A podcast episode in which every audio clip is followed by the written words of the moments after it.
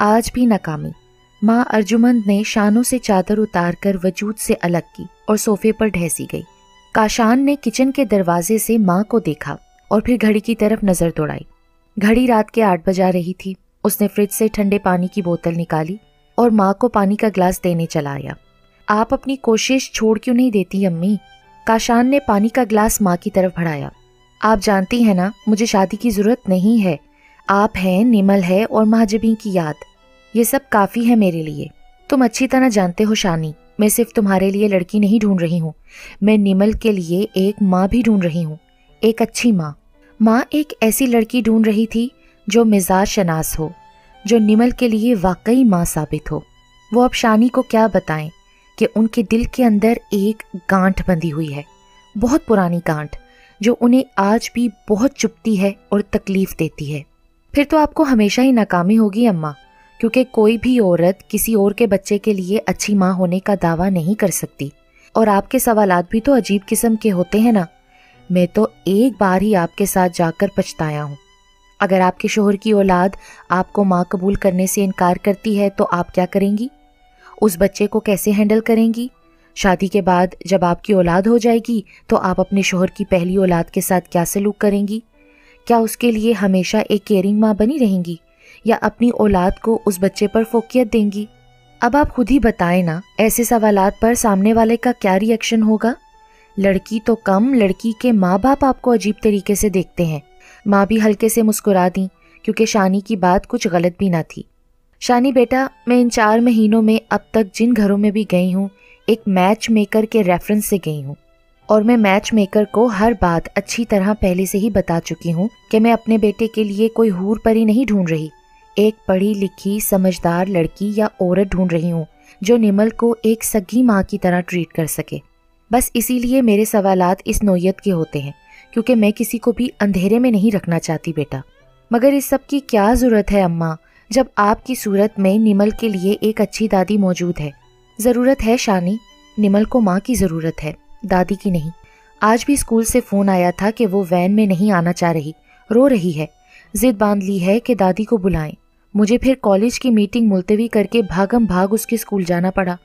तब तक तो वो रो रो के हलकान हो चुकी थी। बस उसकी एक ही जिद थी कि उसे वैन में घर नहीं आना। हालाँकि मैंने निमल को रास्ते में ही बहला लिया था। एक रेस्टोरेंट से उसे बर्गर और जूस दिलाया। फिर आते हुए अस्मा को साथ लेती आई कि जब तक तुम ऑफ़िस से आओ, वो निमल का ख्याल रखे। क्योंकि मुझे मिसेस अंसारी के साथ लड़की देखने भी जाना था। अस्मा के साथ निमल बहल गई है, मगर मैं दोपहर से अब तक बहुत डिस्टर्ब हूँ। वैन वाला तो उस वक्त तक जा चुका था, वरना मैं उससे ज़रूर पूछती कि निमल हर दूसरे तीसरे दिन वैन से घर न आने की जिद क्यों करती है। ओ मेरी प्यारी माँ, आप तो खाम ख्वा परेशान हो रही हैं। निमल कौन सी बड़ी है? पाँच साल की बच्ची ही तो है। बस जिद में आ गई होगी, या हो सकता है कोई बच्चा उसे वैन में डिस्टर्ब करता हो? मैं खुद वैन वाले से बात कर लूँगा। प्लीज़ आप उससे कुछ मत कहिएगा, वरना आपका नफ्सियात में डबल एम ए होना बेचारे को पागल ही कर देगा।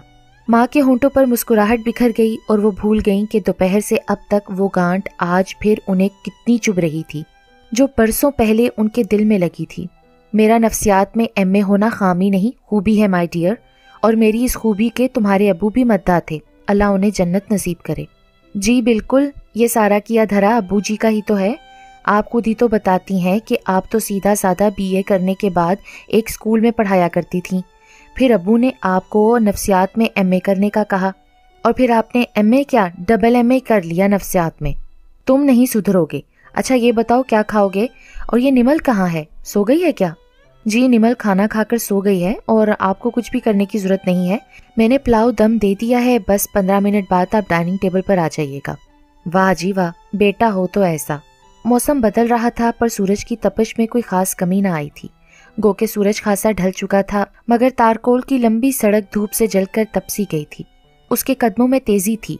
चलते चलते उसके पैर जूते के अंदर से भी सड़क की तपिश को सह रहे थे। वजह घर लौटने की जल्दी न थी। घर में एक माँ के सिवा था ही कौन, और माँ को उसके आने का कभी इंतज़ार भी ना रहा था। इंतज़ार अगर था तो बस जल्द से जल्द उसे रुखसत करने का था। वो डबल शिफ्ट में एक स्कूल में पढ़ाती थी। आते आते कभी साढ़े पाँच और कभी छह बज जाते थे। उसके कदमों में तेज़ी की वजह वो मंजर था, जिसने उसके अंदर चाबी सी भर दी थी। एक मर्द मकान के साथ बने ऊँचे से चबूतरे पर बैठा, अपने बराबर में बैठी बच्ची के बरहना बाजू पर हाथ फेर रहा था। हाथ उंगलियों से हरकत करता उसके कंधे तक पहुँचता और कंधे से वापस उंगलियों तक आता, जबकि उस मर्द का दूसरा हाथ बच्ची के गिर्द घेरा तंग किए हुए था। घेरा कभी सुकड़ता और कभी फैलता। वो बच्ची शायद चार पाँच साल की थी, मगर उठान अच्छी होने के बाईस अपनी उम्र से एक आध साल बड़ी लग रही थी। बच्ची शायद अभी लमस की जबान से नाशना थी और ज़ुबान के जायके से भी शायद पूरी तरह रोशनास नहीं हुई थी। झूठी मिठास के लिए टॉफियों के पैकेट से बहल जाने वाली, अभी भी मज़े से लॉलीपॉप चूस रही थी। वो चील की तरह बच्ची पर झपटी और उस शख्स से उसको अलहदा कर दिया। कौन हो तुम? बताओ। क्या रिश्ता है इस बच्ची से तुम्हारा? घुर्राया हुआ लहजा सामने बैठे अजनबी को भी अपनी जगह से खड़े होने पर मजबूर कर गया। मैं मैं वो वो थूक निकलने लगा। निदा ने झुककर चबूतरे के पास खड़ी बच्ची के सामने आते हुए पूछा, कौन है बेटा ये? अंकल हैं, पापा के दोस्त। बच्ची की सारी तवज्जो अभी भी लॉलीपॉप की मिठास में थी। तो पापा कहाँ हैं आपके? निदा ने उस आदमी को गुस्से से देखते हुए बच्ची से दोबारा पूछा पापा तो अपना मोबाइल अंदर से लेने गए हैं। चलो मेरे साथ। निदा ने बच्ची को बाजू से पकड़ा और साथ लिए तेज़ी से दरवाजे से अंदर दाखिल हो गई। अंदर सामने कोई ना था, वो कमरे के दरवाजे पर ज़ोर ज़ोर से हाथ मारने लगी। शानी तोलिए से हाथ साफ़ करता बाहर आया। जी, आप कौन? आने वाली का चेहरा उसके लिए अजनबी था। बाहर गली में कोई बच्चा नहीं है और आपने अपनी बेटी को बाहर भेज दिया। संभालें इसे। निदा का लहजा बहुत गुस्से में था। एक मिनट एक मिनट, खातून। आपको लगता है कोई शायद गलत फहमी हुई है। फिर वो तोलिया साइड में रखी कुर्सी पर डालकर बच्ची से पूछने लगा, क्या हुआ निमल बेटी? आप तो शहराज अंकल के साथ थी ना? मैं तो बस दो मिनट के लिए अंदर आया था, मोबाइल को चार्ज पर लगाने के लिए। बैटरी लो थी ना? फिर गर्मी लगी तो मुँह धोने चला गया। निमल से बात करते हुए काशान ने उसे गोद में उठा लिया। जी पापा, निमल कहकर फिर से लालीपॉप चूसने लगी। हाँ रहजन को रहबर बनाकर आए थे आप। मोबाइल को चार्ज पर लगाने की फ़िक्र ज़्यादा थी बच्ची से। बच्ची साथ लेके भी आ सकते थे आप मोबाइल चार्ज पर लगाने के लिए। हर हाथ मिलाने वाला दोस्त नहीं होता। सिर्फ़ इंसान का सगा खून ही उसका अपना होता है। समझे आप? शायद आपको सुनकर बुरा लगे, पर आपका दोस्त आपकी बेटी से मिसबिहेव कर रहा था। मैंने जब बच्ची को ऐसे उस शख्स के साथ देखा तो मुझसे रहा नहीं गया। इसलिए उसे मैं लेकर, पूछकर घर के अंदर आ गई। निदा का गुस्से के मारे तो सारा खून उसके चेहरे पर सिमट आया था। वो जाने के लिए मुड़ी तो ठिठक सी गई। कॉर्नर पर एक शादीशुदा जोड़े की ब्लैक एंड व्हाइट तस्वीर फ्रेम में लगी हुई थी। मिस अर्जुमन? तस्वीर देखते ही तीस साल लड़की के अंदर से एक ग्यारह साल की बच्ची जैसे निकल कर आ खड़ी हो। उसने अपने खुश्क होते होंठों पर ज़ुबान फेरी और कमरे की चौखट पार कर गई। काशान तो वहीं सन्नाटे में घिरा रह गया। आने वाली क्या कहकर जा चुकी थी? वो तो शस्तर था। शेराज, निमल के साथ? उसमें इतनी भी हिम्मत नहीं थी कि वो बाहर जाकर शेराज की मौजूदगी का यकीन करता या उससे सवाल जवाब करता। क्या एक बेटी का बाप अपने दोस्त से ये सवाल कर सकता था? निदा के लिए तो आज इंकशाफात का दिन था। दरवाजे से निकलते हुए वो फिर दूसरी बार ठटकी थी। जिस टीचर की तस्वीर वो अंदर देखकर आई थी, वो हाथ में सोदा सल्फ के बैग लिए उसके सामने खड़ी थी। वो कैसे उन्हें भूलती? उसके पास खुशगवार यादों का खजाना नहीं था, बस चंद यादें ही थीं। उर्दू की टीचर मिस अर्जुमंद और उसकी किताबें या पुराने घर में छत पर बना स्टोर, जहाँ उसकी एक फर्जी मगर अपनी दुनिया आबाद थी। आप आप मिस अर्जुमंद है ना? निदा की ज़ुबान लड़खड़ाई और आँखें झिलमिल सी होने लगी। तुम कौन हो बेटी? मैं पहचान नहीं पाई। अर्जुमंद ने शफकत से पूछा। निदा तीस बरस की थी, मगर चेहरे पर मासूमियत थी। ओह, आपने मुझे पहचाना नहीं? मुझे तो अक्सर लोग भूल जाते हैं।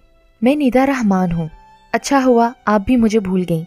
जिनके दिमाग में खलल हो ना, जिन्हें कोई मेंटल प्रॉब्लम हो, उन्हें तो कोई याद नहीं रखता। वो ये कहते हुए चली गई।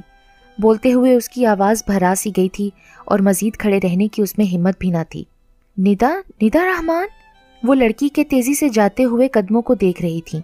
जैसे ही अर्जुमंद को निदा रहमान याद आई, उनके अंदर मौजूद गांठ एकदम ही चुभने लगी थी। निदा तेज़ी से गेट पार कर चुकी थी। निदा ने डोरबेल पर हाथ रखा तो उस वक्त हटाया जब तक कि दरवाज़ा खुल ना गया। एक उम्र रसीदा खातून ने दरवाज़ा खोला। निदा तेज़ी से अंदर आई, सहन में रखे तख्त पर अपना पर्स और दुपट्टा रखा। वॉश बेसन का नल खोलकर तेज़ी से मुँह पर पानी के छपाके मारने लगी। हम इस घर के मालिक मकान नहीं, किराएदार हैं। आई समझ? बेल पर हाथ रखती हो तो हटाना ही भूल जाती हो। खैर से अच्छा घर मिल गया है तो शुक्र मानो। मुझ बूढ़ी की हड्डियों में इतना दमखम नहीं कि तुम्हारे साथ मोहल्ला मोहल्ला घूमती फिरूं। निदा की माँ खतीजा उसे बातें सुनाकर चली गई और निदा थी कि छपाके मार मार कर अपने मुँह को धोए जा रही थी, मगर पानी की ठंडक भी उसके अंदर की तपिश को कम नहीं कर सकी। थोड़ी देर पहले वाला मंजर फिर उसकी नज़रों के सामने से गुजरने लगा था। एक हाथ उंगलियों से हरकत करता कंधे तक और कंधे से वापस उंगलियों तक सफ़र करता और दूसरा हाथ कभी सुकड़ता, कभी फैलता घेरा। उसने एक गहरी सांस ली, नल बंद किया, तख्त पर से चादर दुपट्टा उठाया और अपने कमरे में आकर चुपचाप लेट गई और बाजू आँखों पर रख लिए। क्या बात है? खाना नहीं खाना? यहाँ क्यों आकर लेट गई हो? निदा की माँ थोड़ी देर बाद उसके सर पर खड़ी थी। भूख नहीं है मुझे। क्यों भूख नहीं है? किसी से झगड़ कर आई हो। नहीं तो? झूठ मत बोलो निदा। आपकी इतनी नज़र नहीं है अम्मा, कि आप मेरे झूठ और सच को परख सकें। तुम माँ से ज़ुबान चला रही हो। मैं आपसे ज़ुबान नहीं चला रही अम्मा। बस एक बात कह रही हूँ, मैंने किसी से कोई झगड़ा नहीं किया। बस घर वापस आते हुए एक बच्ची के साथ एक शख्स को गलत करते देखा तो चुप ना रह सकी। निदा निदा, अल्लाह के लिए ये हरकतें छोड़ दो। उम्र गुजर गई, मगर क्या खन्नास तेरे दिमाग में भरा है? मेरी समझ में नहीं आता। तेरे भाई बहन तुझसे मिलने से कतराते हैं। बाप सर पर मौजूद नहीं। पुराने मोहल्ले में भी तुझे सब नफसियाती मरीज़ और पागल समझने लगे थे। कोई भूला भटका रिश्ता भी नहीं आता तेरे लिए। खानदान भर में कितने ही घर थे, मगर किसी को तेरी खूबसूरती नहीं भाई। सबको यही लगता है कि तुझ में दिमागी खलल है। मेंटली डिस्टर्ब है तू। अल्लाह अल्लाह करके मोहित ने ये घर मुनासिब किराए पर दिलवाया है। खुद भी सुकून से रह और मुझे भी रहने दे। ताकि कोई मुनासिब जल्द से जल्द रिश्ता आए तो मैं तेरे हाथ पीले करूँ और मैं भी किसी बेटे के पास जाकर सुकून का सांस लूँ। खाम खाही तो सबकी खुदाई फौजदार बनी फिरती रहती है। निदा की माँ उसको ये बातें सुनाकर चली गई। दो आँसू निदा की आँखों से निकले, गालों पर बहते हुए तकिए में जज्ब हो गए। वो खुले दरवाजे को देखती रही जहाँ से उसकी माँ